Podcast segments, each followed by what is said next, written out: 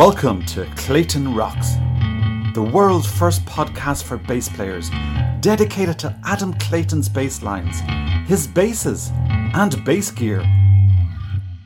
Well, hello there. I'm Niall Featherstone, and welcome to episode 3 of Clayton Rocks. Clayton Rocks is a podcast all about Adam Clayton's bass lines, his basses, and his bass gear. As you know, this show was co hosted by myself in Dublin and my good friend Tom in New York. Hey, Tom, how are you? I'm great there, now. Well, folks, in today's episode, we have a very, very special guest, the amazing U2 brother himself. Ladies and gentlemen, I'd love to welcome, delighted to be here, Mr. Mark Baker. Hey, Mark, how are you? I am fantastic. Oh my goodness, what an introduction. I'm fantastic. Good to see you guys. I love your enthusiasm. you know what? Uh, I'm a chipper guy. Same here. All right, let's do this. Mark, once again, welcome to the podcast. It is an absolute pleasure to have you here. We all have our own U2 story, how we came to the band. So let's start from the beginning. How did you discover U2, and what drew you to the bass and Adam Clayton? Okay, so uh, I came to U2 in a weird sort of way. Um, uh, growing up in uh, Pickering, Ontario, I was really in high school, really into the hip hop very much into hip hop music and hip hop culture. I, I, watched a lot of 80s stuff on, you know, uh, Much Music, which is the uh, Canadian version of MTV. But I remember as being young and hearing uh, New Year's Day. New Year's Day was probably the first song that I heard. And being sort of blown away by the band and the message and the angst and the bass line and everything. But I still wasn't into U2. And then um, one of my best mates in high school, uh, Terry Chadwick, he was really into them. And he kept saying to me, You got to hear this band, dude. You got to hear this band. You got to listen. You have to listen to the, these guys. And um, essentially, one of my first days of first times of underage drinking, uh, he was like, "Listen, listen to this song," and he put on "Running to Stand Still" on the headphones while I was, you know, inebriated, and I thought, "Oh my gosh, this sounds incredible." And then from then on, I went to, you know, listening to the back catalog and everything from, you know, boy, October War Unforgettable Fire, right up to about the Joshua Tree. So by now, the Joshua Tree was out, and I thought, okay, I'm a full fledged fan here. Um, I also remember being too young to go to the Joshua Tree concert. So uh, I didn't actually see my first U2 show until Zoo TV in Toronto. That's a good one to start with. Oh, and then and then by Zoo TV, after I saw that show at Maple Leaf Gardens in uh, I think it was 1992 or 90, 92, 93, uh, I was I was hooked. It was full on, you know, love for this band. I missed. I forgot your other questions. You had more questions attached to that. You had more uh, questions. No, uh, well, related to that again, uh, you know, and then what drew you to the bass uh, and to Adam Clayton particularly? So, you know, I, I, I grew up playing piano for most of my life, uh, classical piano, hmm. and then in high school I went to the trumpet, and I I was always conscious of all the other instruments that were like in a band, and in in an orchestra per se, um, and I always liked music, but realized uh, I I just couldn't get my head around left hand, right hand piano all the time, all the time. And I found myself very interested always in what my left hand was doing in piano and the bass. And then, you know, Adam, I heard, you know, Adam was there and other bands and other bass lines, but it wasn't until I actually went to see a band one night in university where I was like, I need to play bass. I think this is the instrument for me. No more chords or you know playing rhythm and, and, playing the melody at the same time piano. I just need to play bass. And so I bought myself a bass and fair enough that one of the very first lines I ever learned to play was New Year's Day. Was New Year's Day, ironically, the song that uh, I loved or heard first from the band in the first place. So that kind of brought me to playing the bass. And then, you know, I, there was a lot of other people that I copied, like Flea and and you know, um, Pearl Jam's bass player Jeff Ament and uh, Oh, other he's people. fantastic. Yeah, and I started like emulating that, you know, during the grunge times, emulating a lot of those players. Um, and I also felt too, oh, you know, Adam was, you know, Adam sort of progressed to become a much more complicated bass player compared to maybe some of the some of the Joshua Tree things, where it's just like you know bass notes and root notes and fifths and sort of thing. Um, so I felt a lot of the time that I loved Adam as a bass player, but I didn't really gravitate towards copying him.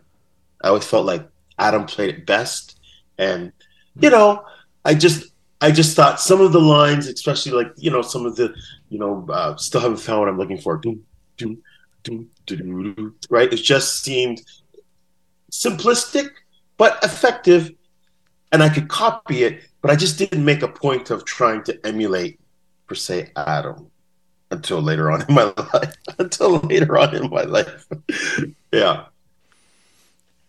Uh, were you in a band at the time? So uh, yeah, I was in a. I've been in a few bands. You know, um, mostly originals, uh, ri- original bands. Always Yeah. were original bands to, to start. Uh, my first band was uh, one of my first bands was you know called we call ourselves out out to nowhere, and it's amazing because some of these bands definitely had echoes of U2 sounds in them.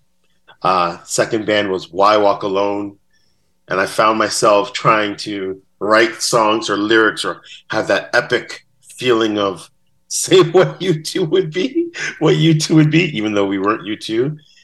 Um, and then, interestingly enough, uh, this is where my friend Gabriel came into play. Gabriel, who sings as Bono, he had an original band called October, and um, he would used to tour with them. And then that band fell apart, and then Gabriel started moonlighting as Bono in other bands. And then Gabriel answered an ad for the bass player, or sorry, for the uh, the drummer and the guitarist, Michael and Martin. Um, and Gabe was starting a band, and he was like, "Dude, I need a bass player. And if there's a bass player that should be in the band, it should be you, Mark, because you're the biggest U2 fan I know." And at the time, I had a hard time understanding the difference between a cover band and a tribute band. And so, you know, you can be a cover band and play covers, but a tribute band is supposed to be a band that looks like the band. And I said, Gabriel, if you haven't forgotten, I, I'm a black dude. I'm a black man. There's no way that I look at all like Adam Clayton. And Gabriel was insistent, like, it doesn't matter. It doesn't matter. You should be up on stage with us and whatnot. And so, ironically, I'll never forget, I came to the first practices and I, as big as a U2 fan as I was, I actually was fumbling the notes of Adam Clayton. Despite knowing every single song, I was kind of like, oh, I think it goes like this. And then I started to realize I need to do more homework. And uh, over the years, I built my chops up and and learning Adam's lines. So, and it's been a fantastic ride. Like being able to, what I think about is sometimes going and playing, uh, you know, small theaters and stuff, and people coming, knowing that they're going to see a band that's obviously not U2 or plays in the style of U2.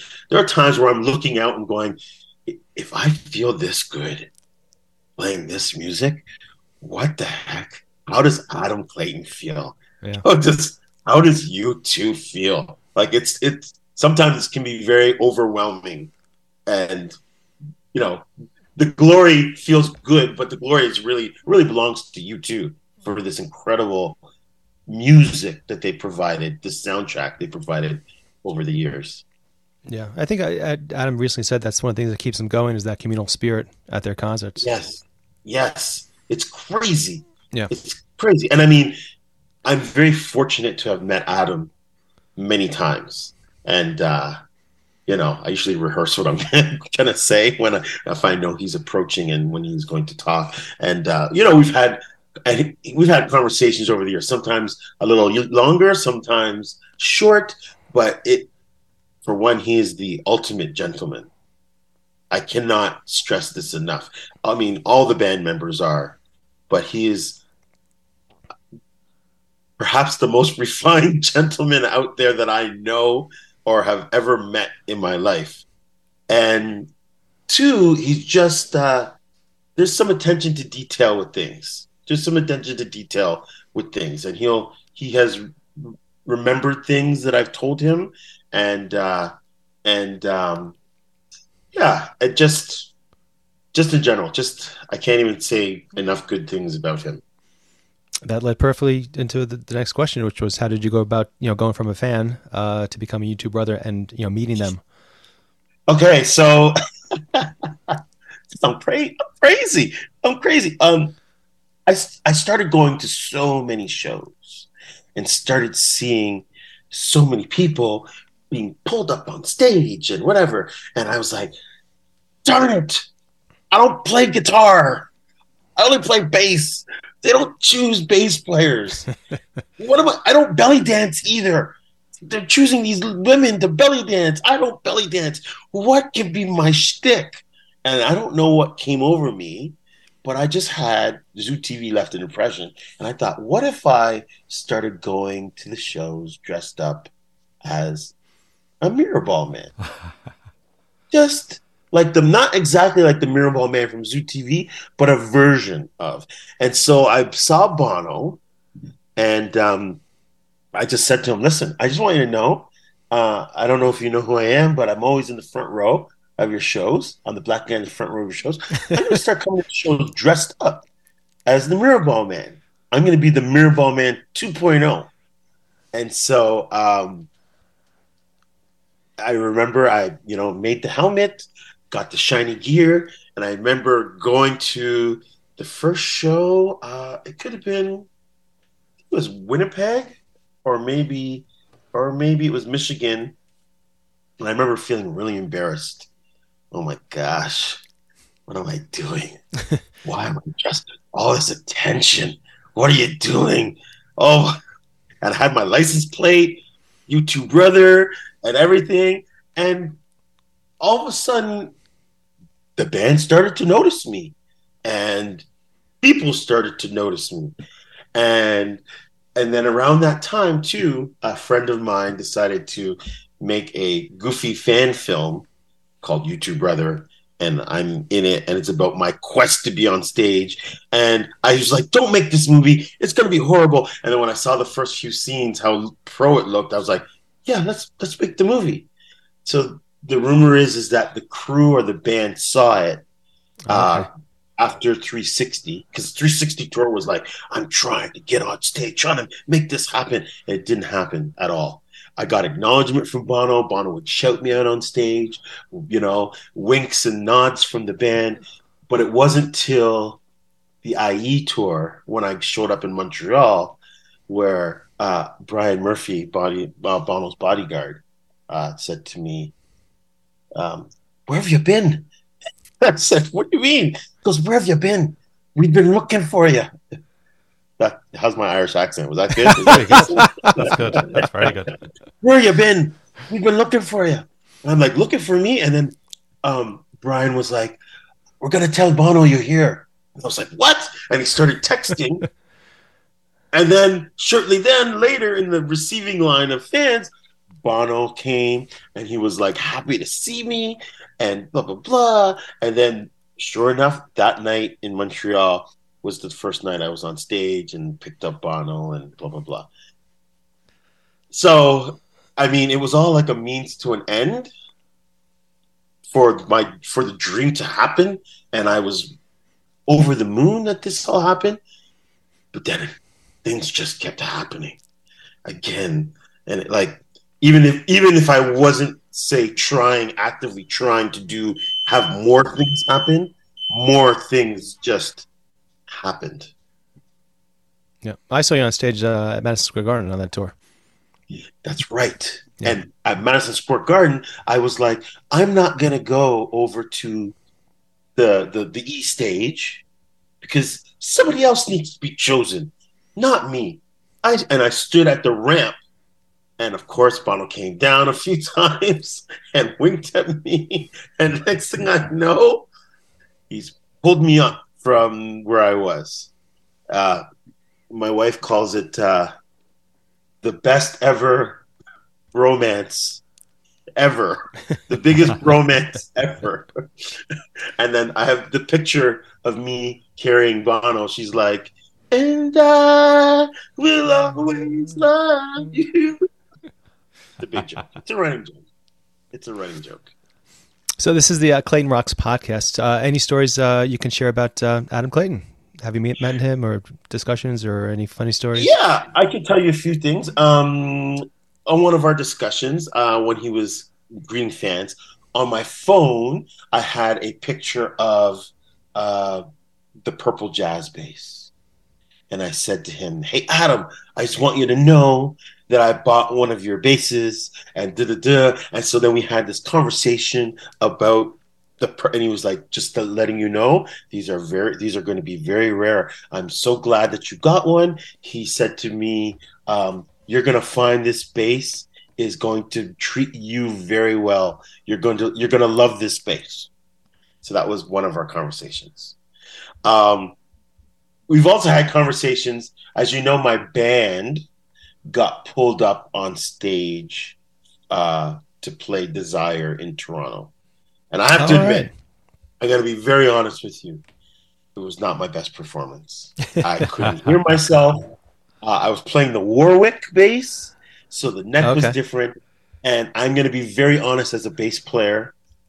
I play by ear, right? I play bass by ear. I don't read notes. I play by feel. I have muscle memory. And let's just say things went awry. There was no ear monitoring, so if I'd heard, but I did not play my best during that instance, and I thought I played my best. And then when I came home and looked at the video, I went, "Oh my gosh, my opportunity!" And I ruined it. Oh my god! Oh, I was I was devastated. Actually, I'm coming clean, coming clean on the podcast, and I was devastated about my performance. Um, and uh, everything. And I thought, oh my gosh, every time the video plays, I'm reliving this bad moment.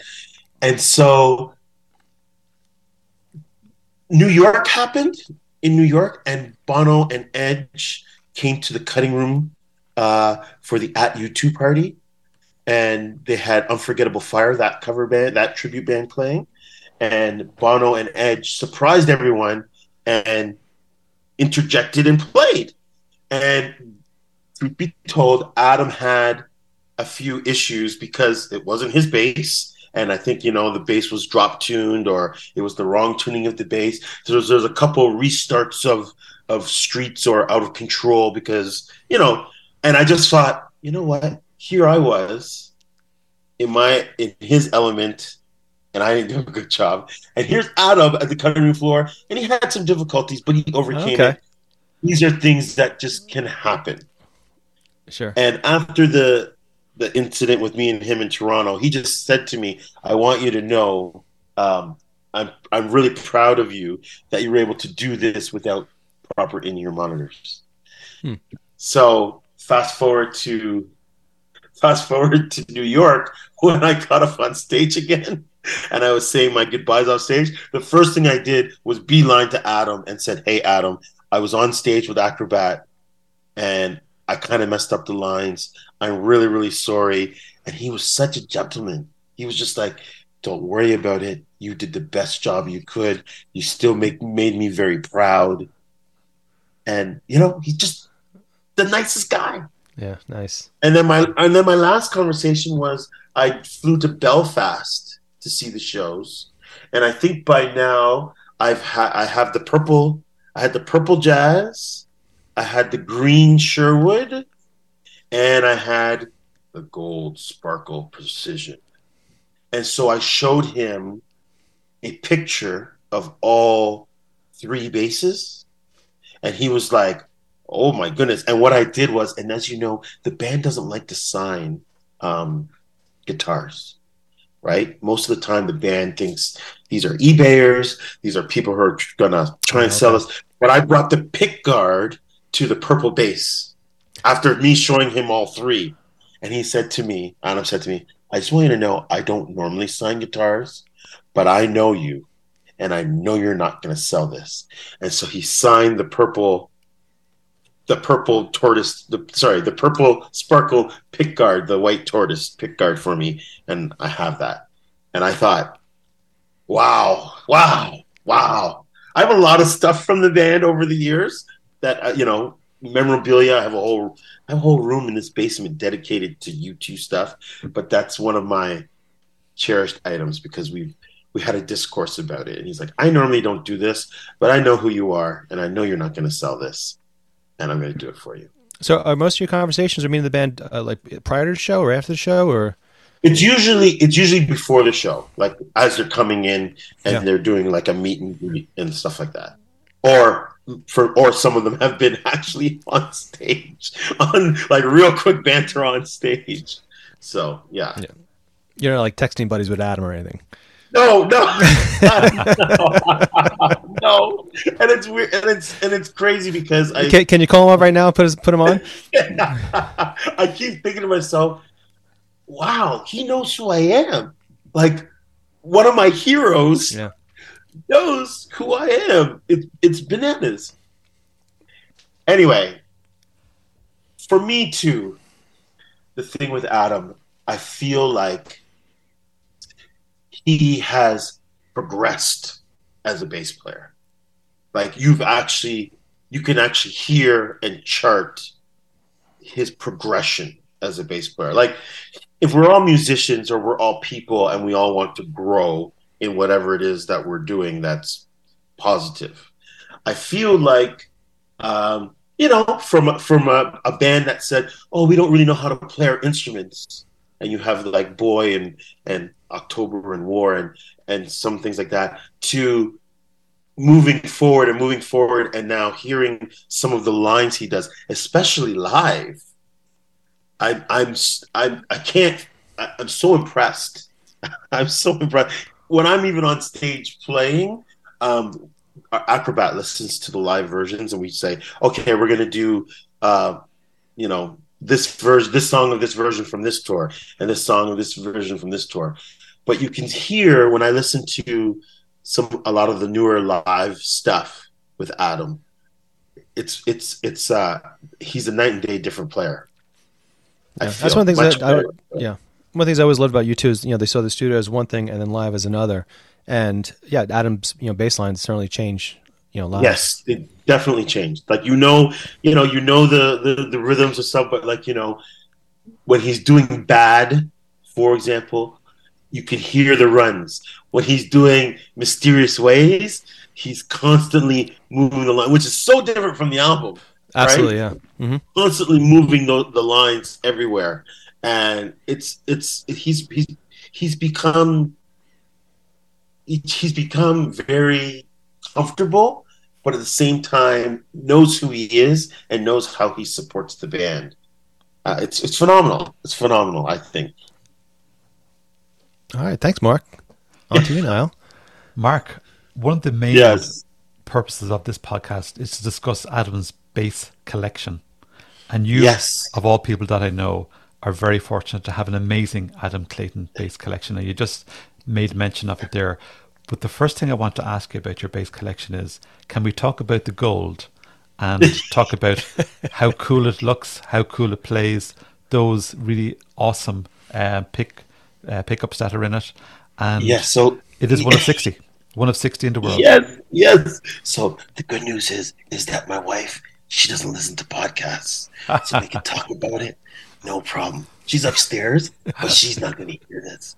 But yes, the gold one. It it really, honest to goodness, uh, it it came available. I saw it online, and I thought about it, and I thought about it, and literally, I'm not going to say the price, but I literally thought to myself, do I want this bass or do I want a Rolex, which would suit me better. And I decided that this was a once in a lifetime opportunity to get this bass. And uh, it did not disappoint. Now, truth be told, I am a jazz bass lover. I'm, I'm not saying I hate precisions. I do like precisions, and I believe precisions have a certain sound, and I believe jazz basses have a certain sound. And I also believe, just like Adam, I prefer a jazz neck. Even though when I learned bass initially, it was always a precision, I actually prefer the skinnier neck. Yeah, same here. So the gold, the gold, um, the gold precision has a jazz neck. So I always say, is it a true precision if it has a jazz neck? I don't know, but it's the pickups. It's the pickups in the body. But what about the neck? But the neck, right? It has a jazz neck. The growl, it's got a different growl because it has the Abby Ybarra. Abby Ybarra is uh, a woman who worked for Fender for over 50 years, and they're hand wound pickups. And um, apparently, the last pickup she made, the guitar pickups went to Keith Richards. Wow. And she's Oh, wow. apparently made pickups for all the greats, like Jimi Hendrix and whatever. So her pickups are, and so for her to have done these bass pickups, because they're signed on the back by her, are it makes puts the bass in another epic stratosphere. And then the fact that it's gold sparkle and inlaid, and it's made pretty much like a custom shop bass, right? Pretty much made like a custom shop bass, but it's uh, but um, no, uh, no, it is a custom shop bass because I uh, what's his name? Peter Walker. Walker's his name.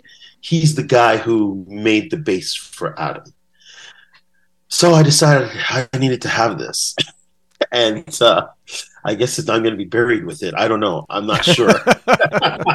well, well, Mark, the, good- the good news is at short notice, I'm very, very interested in flying from Dublin to Toronto. If you ever get bored of that place, um, and I'm sure you'll have no problem just handing it over to me. I'm closer.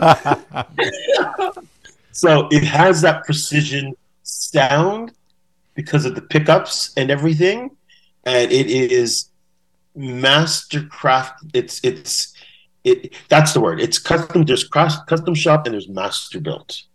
So master built is when you only have one guitar person who does everything, and custom shop means you have one person oversee it, but you might have different hands on the bass. Right. So I think this is like a custom shop bass. It's so cool. makes sense. As you know, Mark, I've been on a journey for the last year trying You to know re- what? What- replicate that bass, and you've seen. I know, and, and what's crazy is I've even thought, what I've even thought, if I find another one, maybe I might buy it and just have it, right? And I have never seen, I've only ever seen one other for sale, and it disappeared. I don't know. It's just the- if um, there's a website, TalkBass, uh, Yep. and when they first came out, people were selling and trading these things all the time all the time and the price initially was like a lot of money then the price dropped the going rate dropped for a while and people were i'm selling this bass i'm buying this bass i'm and now i cannot find one for the life of me anywhere They are very difficult to get. I think you're the only person Yeah. in the world that I know has one. There was one went up in Chicago last year, very, very brief for, for two days, and then it sold immediately and it was gone. But you're, Right. You know, you have to jump when you see it, as you say. I know Zoe Yeah. and, and myself and others on, on the podcast are always keeping an eye on reverb to ca- just in case one comes out. But in the last Right. year, in the last year, I've been kind of, as you know, been on a journey trying to replicate that gold bass and your gold bass. And I've had uh, a guy called Tony Thompson, who's a famous luthier here in Ireland, based in Arklow in County Wicklow. And Tony has done quite a good job uh, in yes replicating. i've seen your bass and it looks fantastic In fairness, Tony is a real perfectionist. I know everything has to be absolutely precise. So it's not the real thing, but it's very, very close. But as I said, I, I'm very uh, amenable at short notice to fly from Dublin to Toronto anytime. I can do it next week if you want, no problem. oh, I love it I love it. I love it. And can I ask you, Mark, then, the other, apart from you mentioned the purple as well and the Sherwood green. So you, and I know that you recently uh, got back your your flea bass. So of those Correct, basses yeah. that you have, which one would be your number one uh, Clayton bass that would be your go-to bass? So my my number one is the purple. Believe it or not, the purple jazz. The purple jazz. The purple. So when I, when I tour with Acrobat, we usually do two acts. Let's say so two two um like two parts of the show, and so usually the first half of the show, it's the purple bass that's out, and then for the second half of the show, it's the gold bass that's out but the purple bass is the one. The purple bass, like the gold looks great, no disrespect to the gold, but the purple one is the eye catching one. The ladies love it. it is, it is the, the, the killer for me, the, the, the purple one. Ironically, now, I actually love the Sherwood. And I actually, lo- believe it or not, I actually love the feel of uh, rosewood on my fingers, and I think the sound from rosewood is better. However, due to my older age, the maple is easier to see on stage. The dots and everything, it's easier to see on stage.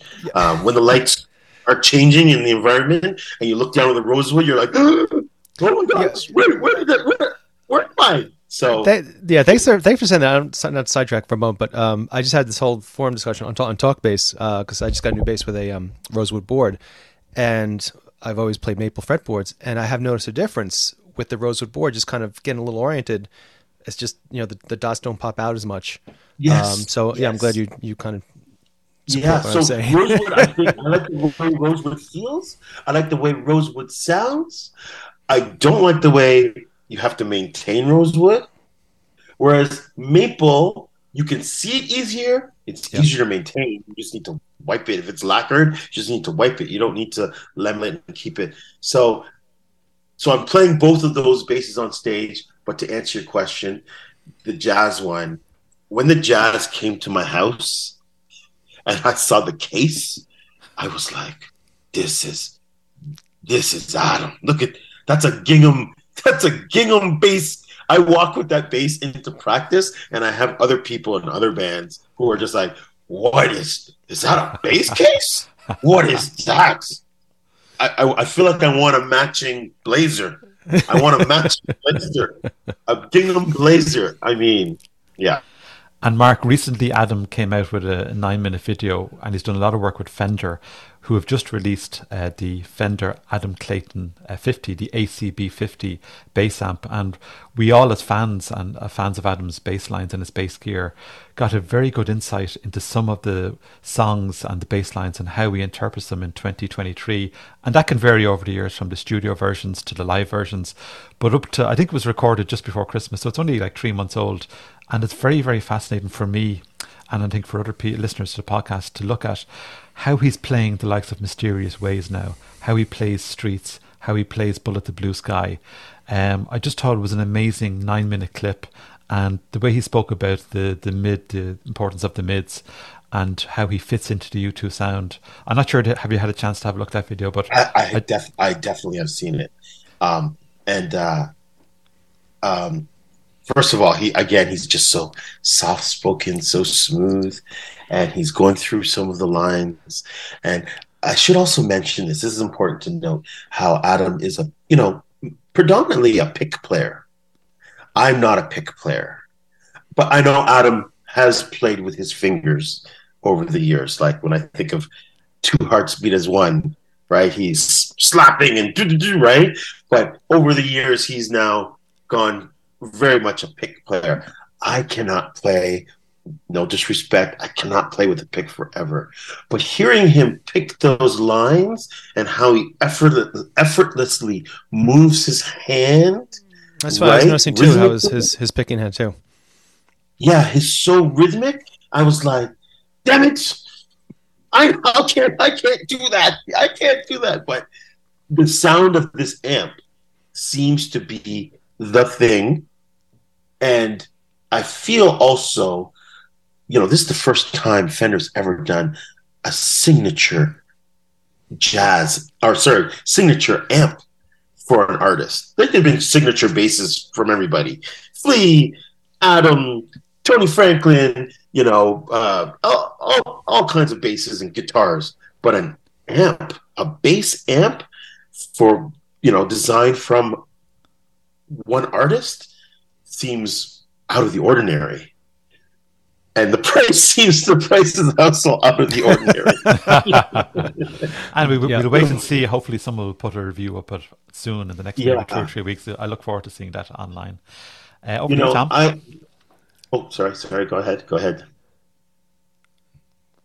All right. Uh, all right. Uh, so now we uh, move on to uh, the part where we put you on the spot.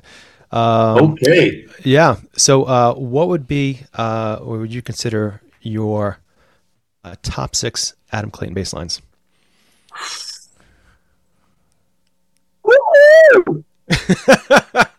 okay, top six. Here we go.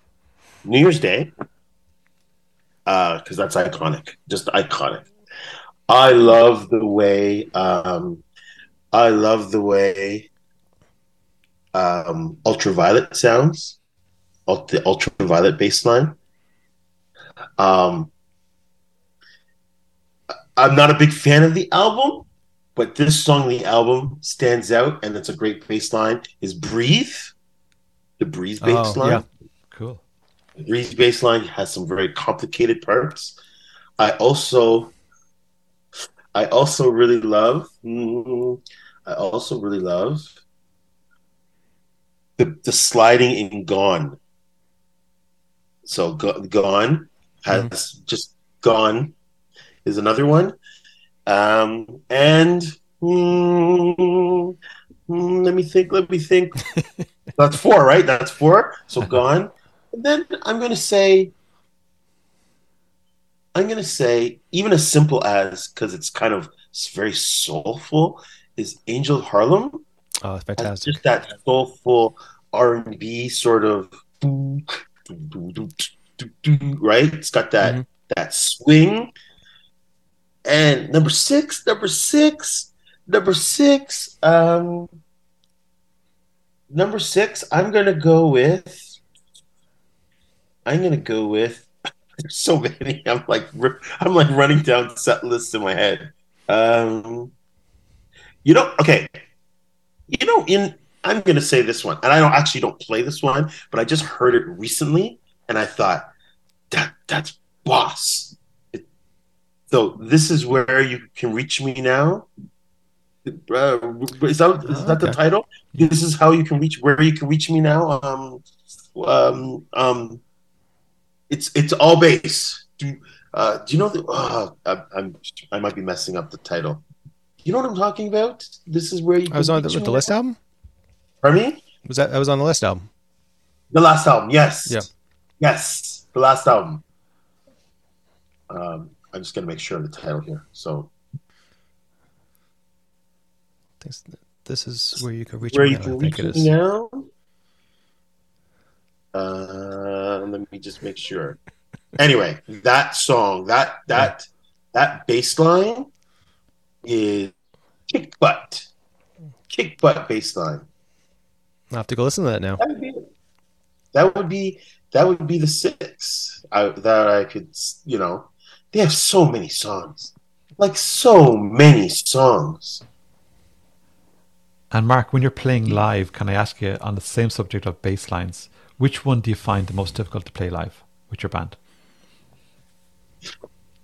Which one do I find most difficult? Which one do I find most difficult? Hmm.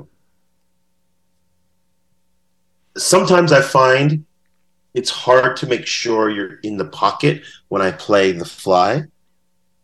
So when okay. I play the fly, just I just you know a lot of things have to click and be right for it to give it that oomph. Um, um, you know, my, one of my goals as a bass player and acrobat was always like, don't be the weakest link in the band. So you need to practice these lines so that when you're on stage, it's not difficult. I so I find learning, Yeah. so true enough. So learning the song, learning the songs have always been the hard part. The performance, it's usually better for me because I've come to the table and I've done my I've done my my you know my work. Does that make sense? So uh, the fly can be the most difficult. Mm, yeah, yeah. Okay. Sorry. So the, the the song is "This Is Where You Reach Me Now." That that song, that bass line from "Songs of Innocence." Yeah, and it's you know it's not one of their popular songs. It's a deep cut, but that one is all rock and bass, rock like legit, legit, legit song. And Mark, can I ask what what does the future hold for you, for Mark, and for Acrobat? What have you any plans for the future? you know um, we we are now sort of out of playing bars and we get hired for more corporate gigs or or sometimes um, you know like festivals like like food festivals and bigger audiences. And it's it's a it's a great gig. It's fun. Um, we want to provide people with a U2 experience without without being U2. And we, you know, we're when I say we're trying to be U2, we're just trying to provide that music. We just try and find the right gigs for the right crowds and just onward and upward. So we, you know, we recently played uh, upstate New York.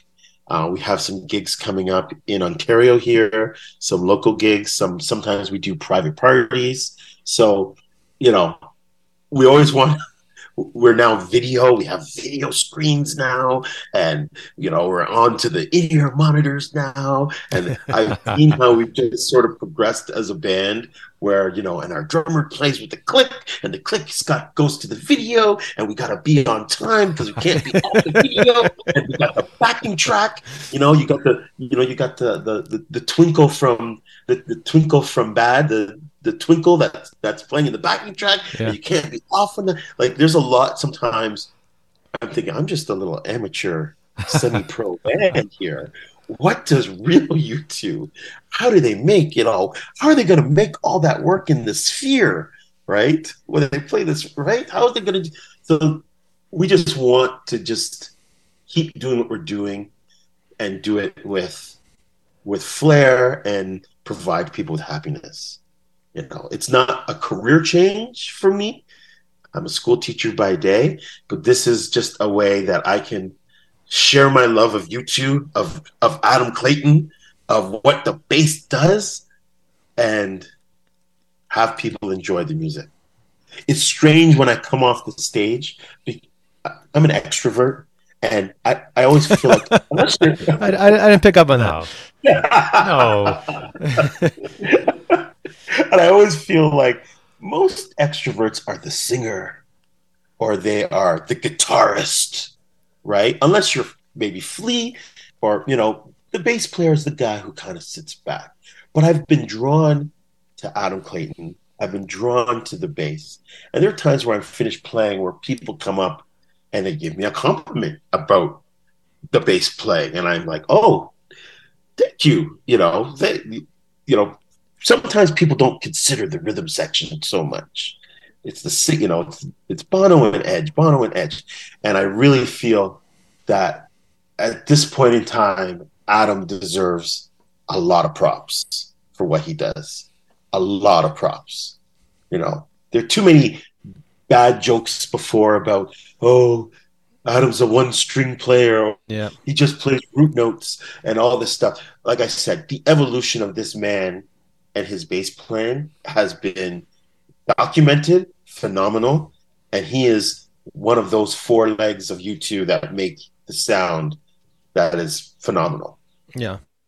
Two comes, as you said, the, respect by other bassists as well. Yeah. Uh, Yeah. For what for what he does and his role in uh, in U2. Yeah. And he's not, you know, doesn't have to be flashy.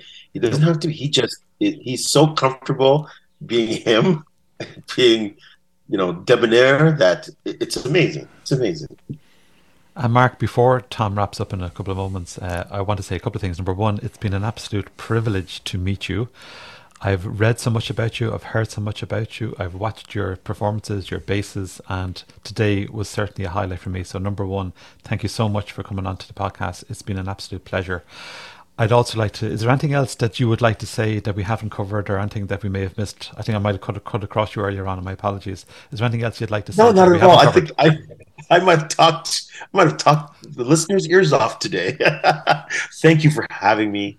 Thank you for meeting. You know, thank you for having me and meeting you both and seeing you guys in the flesh.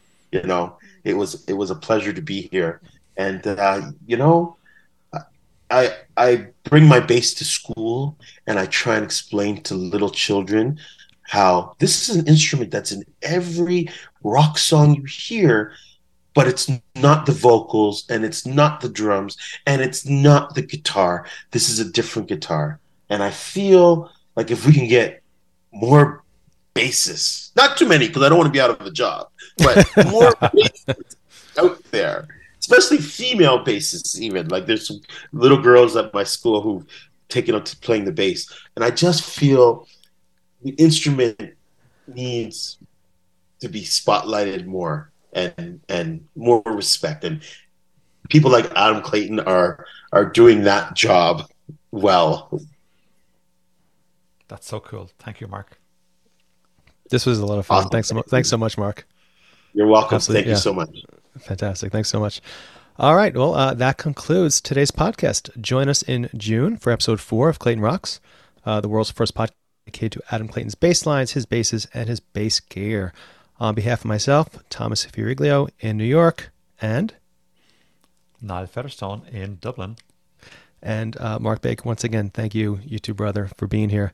Uh, thanks for listening, everybody, and uh, we'll see you in the next podcast.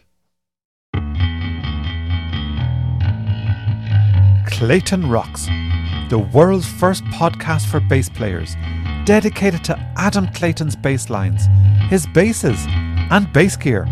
See you next time.